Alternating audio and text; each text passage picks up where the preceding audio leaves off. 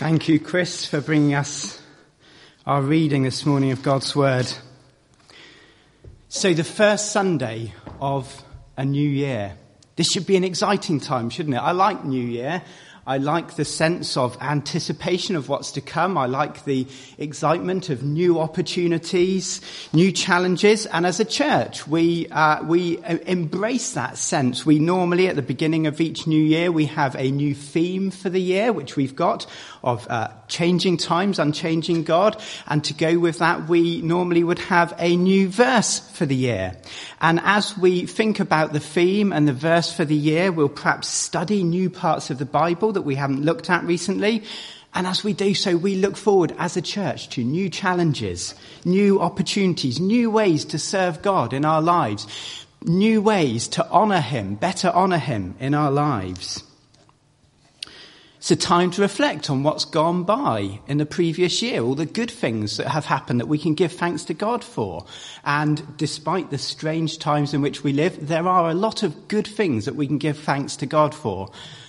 Perhaps it's also a time at New Year to think about the things that haven't gone quite so well and take the opportunity to draw a line under them and move forward.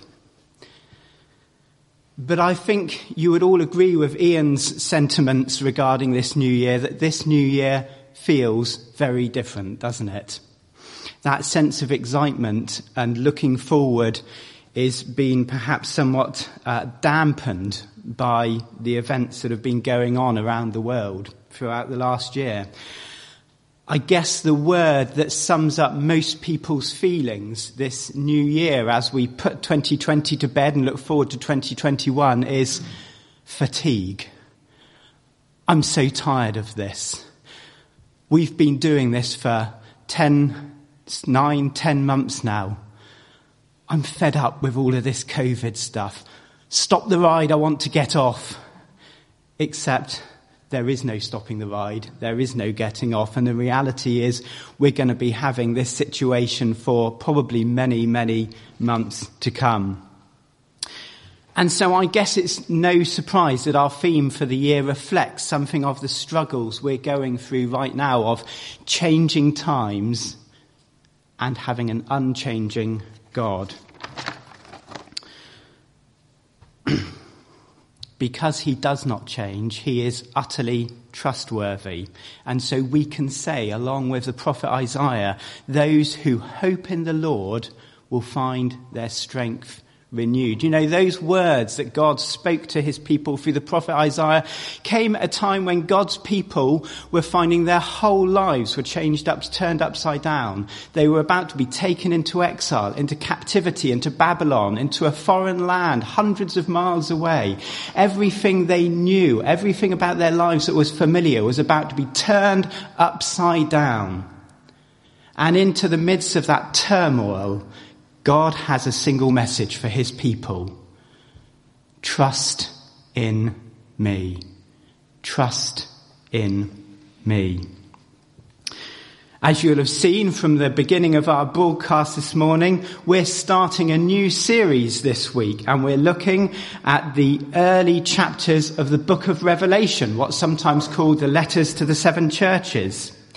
And as we do so, we are going to be looking at a book that was written to God's people also at a time of turmoil and a time of change. The early church had known persecution ever since the very first people were converted at the beginning of um, Acts in chapters 2 and 3.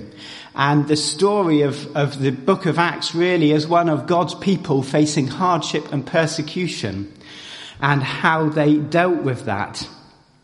But now we find decades later in the book of Revelation, God's people in a time of crisis and change and turmoil.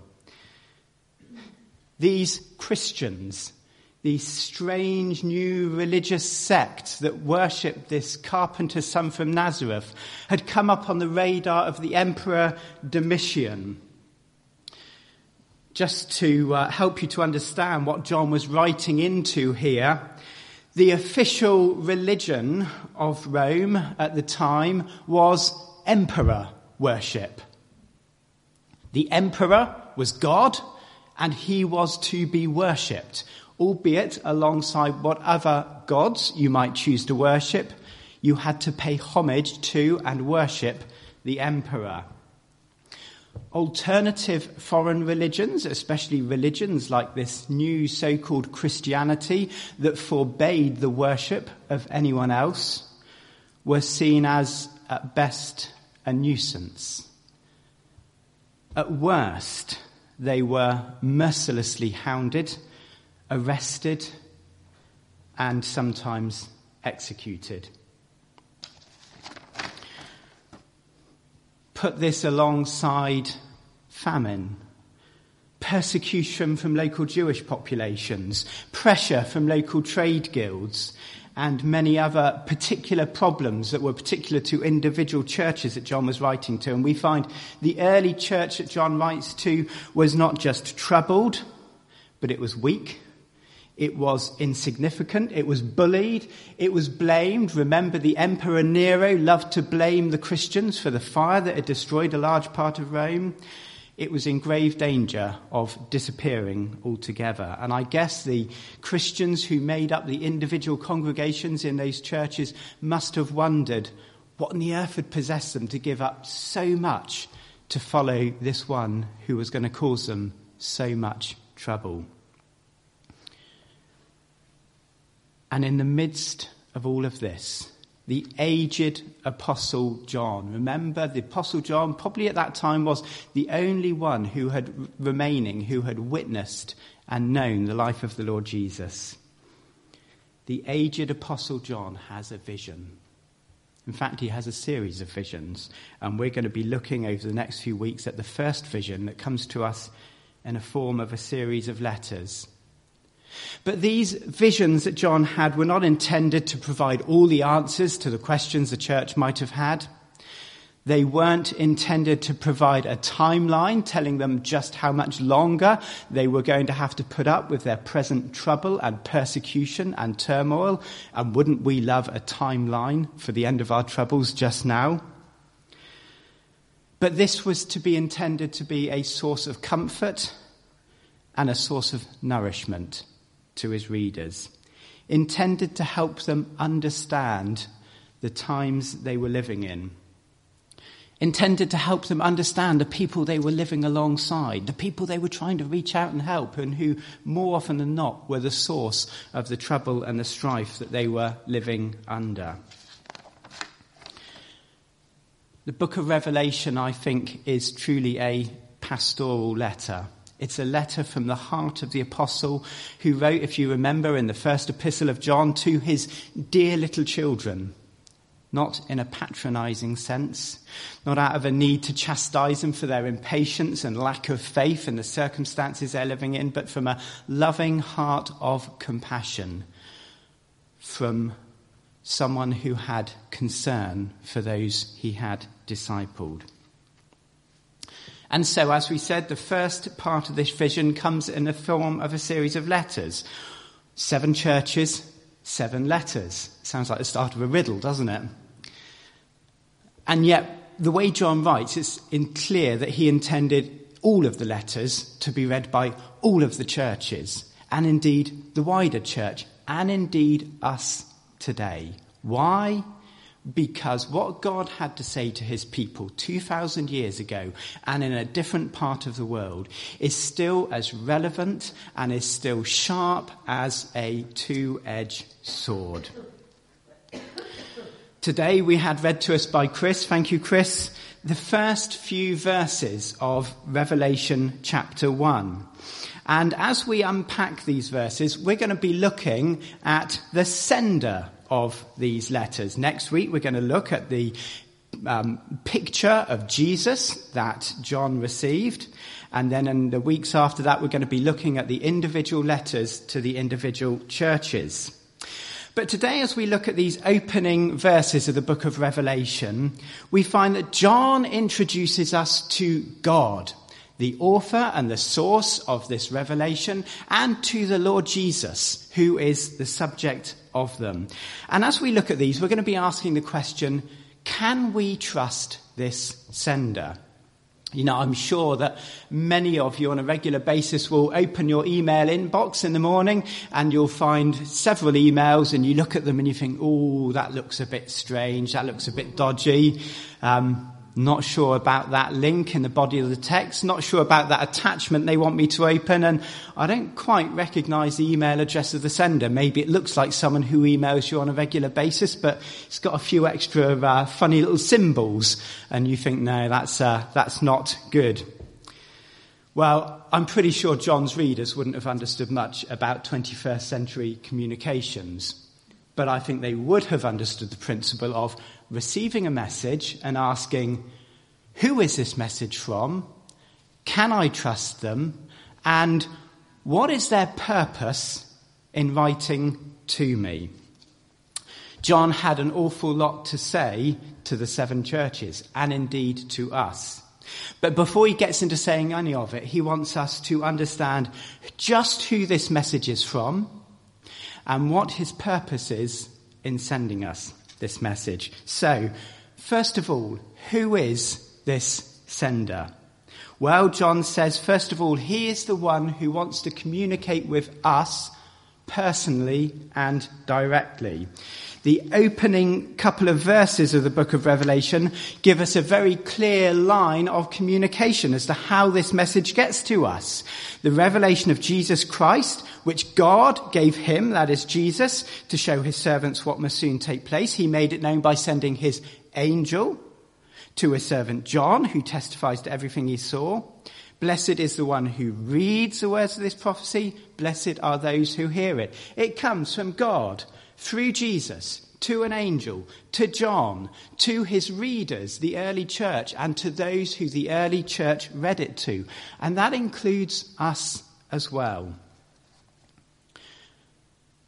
God's desire has always been to speak directly into the hearts of in lives of his people. He wants, he loves to reveal things to us. What God is saying here is not human wisdom. This is not something for philosophical or even, I would suggest, theological discussion. This is truth revealed from God to his people. Particularly for John's readers, this was not something that John had dreamt up and written down. This was not even something that an angel had dreamt up or even the Lord Jesus himself. Why is that important? Well, this is writing in the apocalyptic genre or the apocalyptic tradition. It's not really a genre that we have as a body of literature nowadays, but to John's readers, they would have understood, ah, yes, this is apocalyptic writing. We know about this. We know how to understand this and how to read it. Apocalyptic writers, however, very often borrowed a name from somebody else, what we would call nowadays a nom de plume, a pen name. They would perhaps borrow the identity of a long dead Old Testament hero, or maybe a mythical person, or um, an angelic being, and they would write in that name, perhaps to give what they're saying some sort of added authority or gravitas. John makes it clear that although this is writing in the apocalyptic tradition, this is very different. These are words that come directly to God's people from the throne of God. Secondly, John would have us know that this is from the one who is eternal. Grace and peace to you, says John, from him who is, and who was, and who is to come. He is not limited by time, and he is not limited by the events of time. In a time of terrible political turmoil, John starts off from the point of view of an eternal God who is unchanging. John here paraphrases the name which God gave himself in Exodus chapter 3. Remember the story of Moses at the burning bush? And Moses watches the burning bush and it's not being consumed and he hears a voice and God tells him from the burning bush, go and speak to Pharaoh Go and speak to my people. And Moses asked God a question Who shall I say has sent me?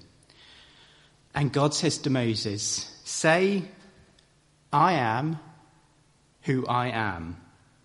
This is what you would say to the Israelites I am has sent me. I am was the name that God gave himself on that occasion.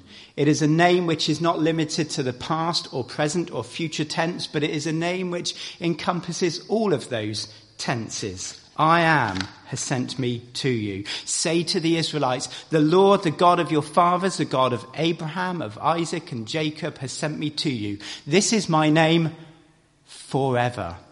The name you shall call me from generation to generation. In the midst of the Israelites' hardship and strife in slavery, God reminds them he is the unchanging God. The God who was in the business of dealing with and acting on behalf of their ancestors had not changed. He was still in the business of dealing with and acting on behalf of his people.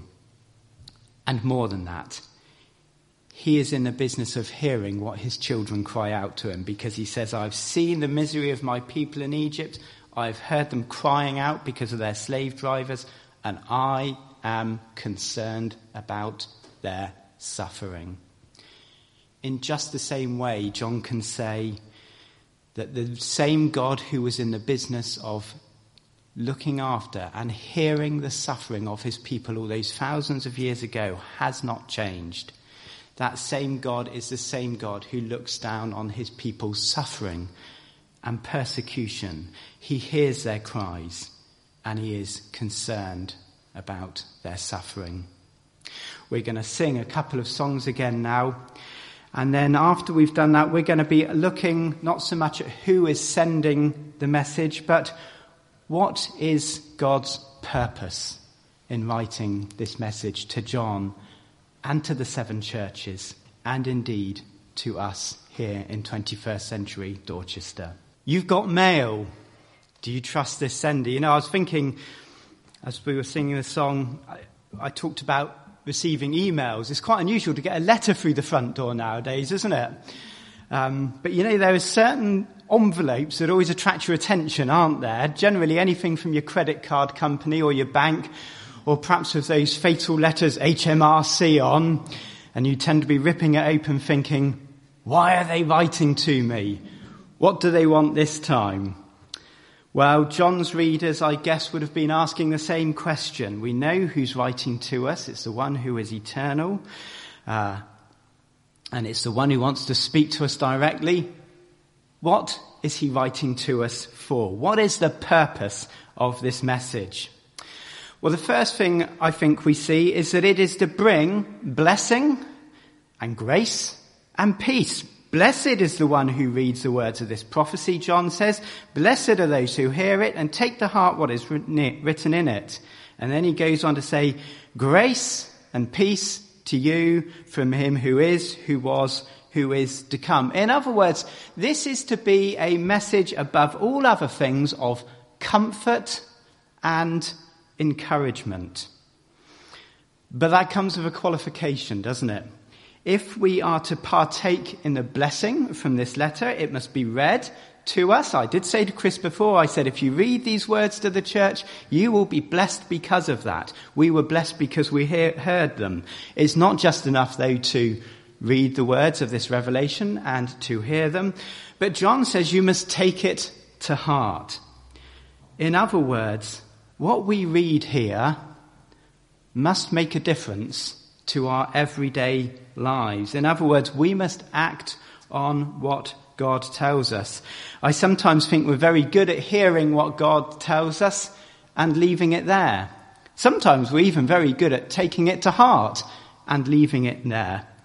But this book must make a difference to the way we behave if it is to be a source of blessing and encouragement to us. I would even tentatively suggest this is a book which should spur us into action and not discussion. Secondly, John wants to remind us of what God, through the Lord Jesus, has already done for us. You know, often when we look at scripture, we want to see what God is going to do for us in the future.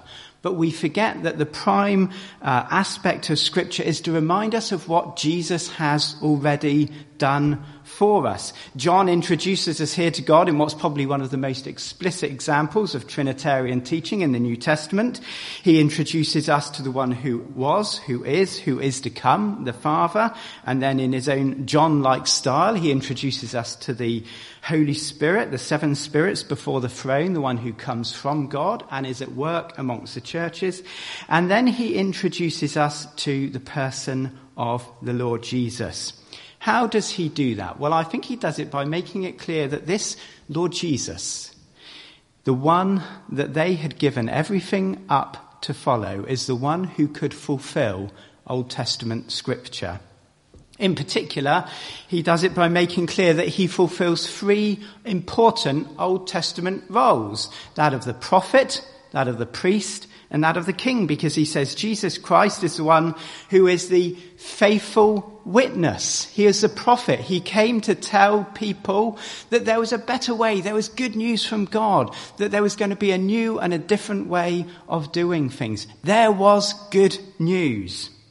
But he was also the priest. He is the firstborn from the dead. He is the high priest who came to offer the ultimate sacrifice to bring to end all the Old Testament sacrifices and to offer himself as the sacrifice. Only he could make possible the good news he came to bear witness to. But of course, he didn't stay sacrificed because on the third day we read he rose again victorious over death, the firstborn from the dead.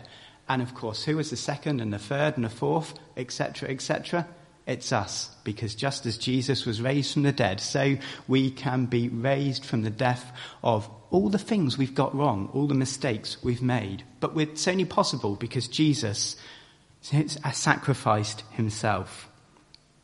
And because of all that, of course, he is King of kings and Lord of lords the ruler of all the earth. You know, those words would have been so important to John's readers because it seemed like their lives were out of control.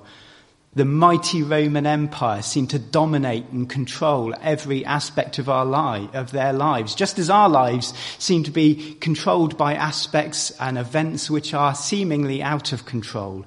So John's readers would have said, is it really possible that this one is King of Kings and Lord of Lords? But John says more than all that. To him who loves us and has freed us from our sins by his blood. Jesus came, John says, because God ordained that he should come. And Jesus is ultimately obedient to his Father's will. But you know, John says he came because he loved us. He came because he loved us, and because he loved us, he wanted to set us free from all the things that we have got wrong. But John says even more than that. As amazing as that is, he does it all for a purpose. He has made us to be a kingdom and priests to serve his God and Father. This may well have seemed like fanciful stuff to John's readers. Their lives probably revolved around trying to survive the evil machinations of the Roman Empire. But the reality is God's rescue plan in place for his people is more than just a rescue plan. He rescues us in order to release us to serve him. Next, we see John wants to give his readers hope for the future and indeed us, hope for the future. Look, he is coming, John says in the clouds, and every eye will see him. Even those who pierced him and all peoples on earth will mourn because of him. So shall it be. Amen. I am the Alpha and the Omega, says the Lord God, who was and who is and who is to come. John now points his readers away from the trouble and the persecution and the turmoil of their present life into some unspecified point in the future. Away from poverty, away from subjugation, towards a time when the whole world, John says, will see the one that this ragtag bunch of people that they called Christians gave everything up for. The carpenter's son from Nazareth, that the Romans roundly humiliated on a cross of execution, will come triumphant in the clouds of heaven, and every eye will see him. And John says, and all the peoples on earth will mourn because of him. What's that all about then? Well, part of that is unpacking the way that John writes things. When John says the peoples on earth or all the peoples on earth, he is talking about the people on earth compared to the people of the kingdom of heaven. In other words, he's talking about people that don't yet believe on the Lord Jesus. And the peoples on earth, in other words, those who haven't uh, believed in Jesus, will mourn because of his coming. It's all a bit severe, isn't it?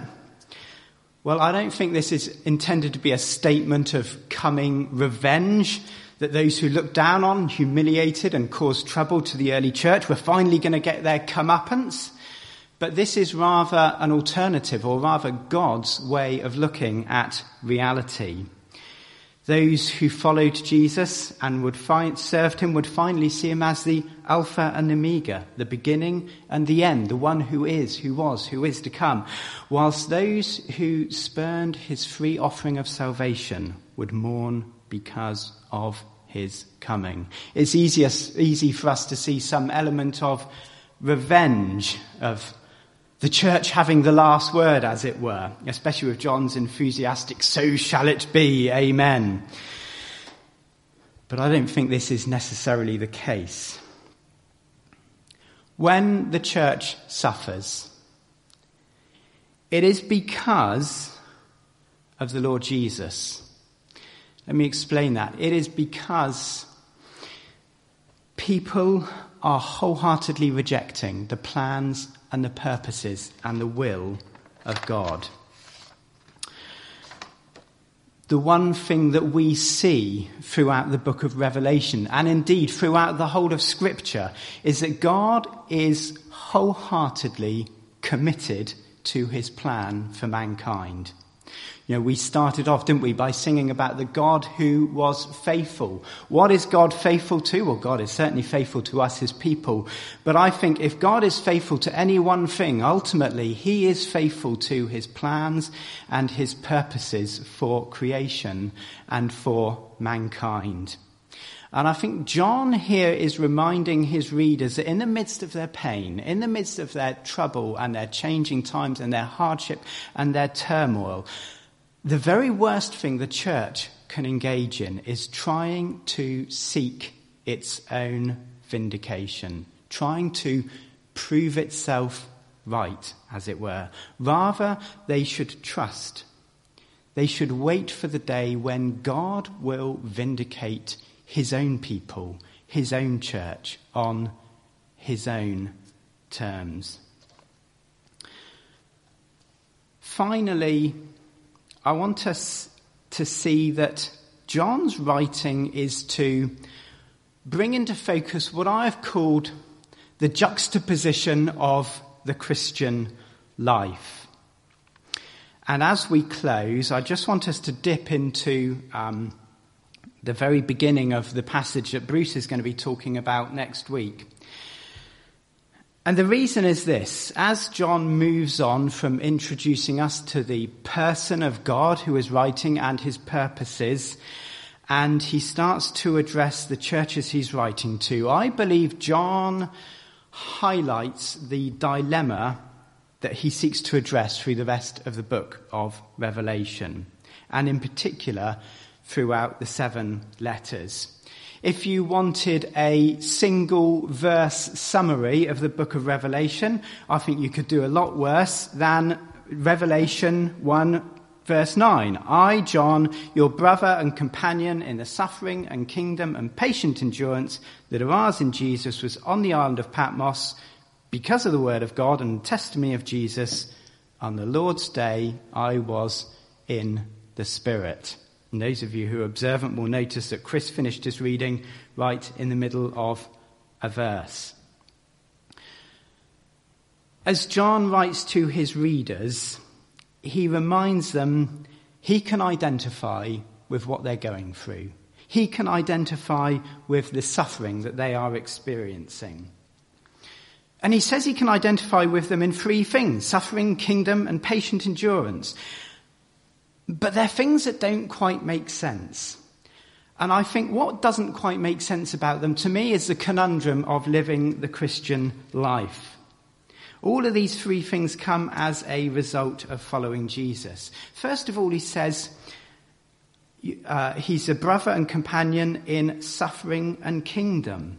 Well, we know when we trust in the Lord Jesus, when we become Christians, we inherit a place in God's kingdom, don't we? And that is wonderful and it's amazing. And we don't just in place, uh, inherit a lowly place in God's kingdom. We inherit places as sons and daughters of the king. If you like, as princes and princesses of the kingdom of heaven. But just as we inherit a place in the kingdom, we inherit something else from the Lord Jesus. And that is suffering. In Philippians, Paul says, I want to know Christ. Yes, I want to know the power of the resurrection and participation in his sufferings, becoming like him in death. Peter says much the same things. Dear friends, do not be surprised at the fiery ordeal that has come on you to test you as though something strange were happening to you, but rejoice inasmuch as much as you participate in the sufferings of Christ how do we square the circle? On the one hand, when we follow Jesus, we inherit a place in the kingdom. And on the other hand, we inherit suffering. Two things that seem to be diametrically opposed. How do we solve the dilemma? Well, John gives us the answer with the third thing that he inherits from the Lord Jesus patient endurance. Patient endurance. We shouldn't see this patient endurance as some sort of weak and powerless resignation. We've just got to accept our lot in life, but rather as a dogged determination. This is the same word that in chapter 2 is translated as perseverance. What does this patient endurance look like?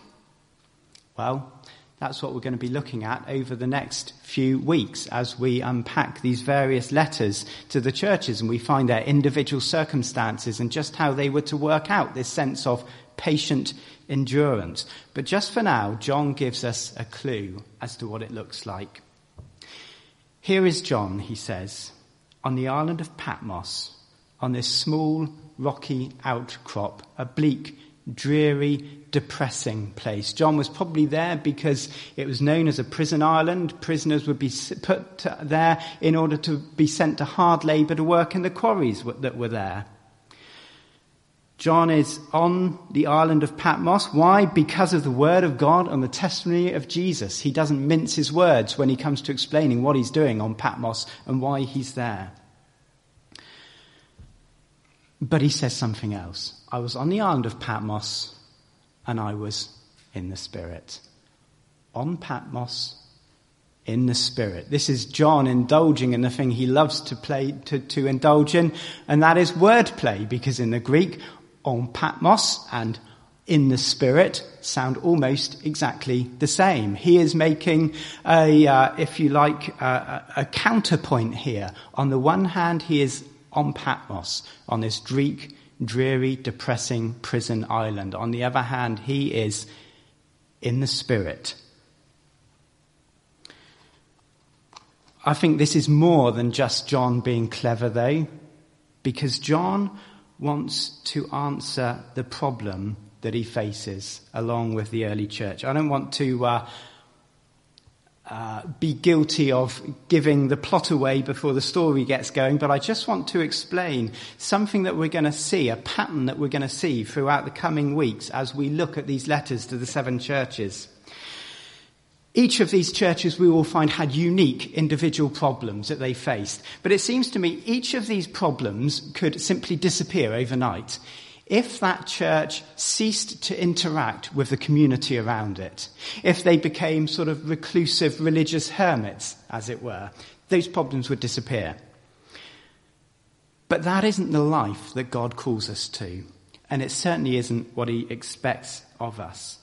Jesus says in the Gospels, he expects us to be salt and light in the communities that we live in and seek to engage with. And you know what that means? That means we will inherit certain problems from the community around us.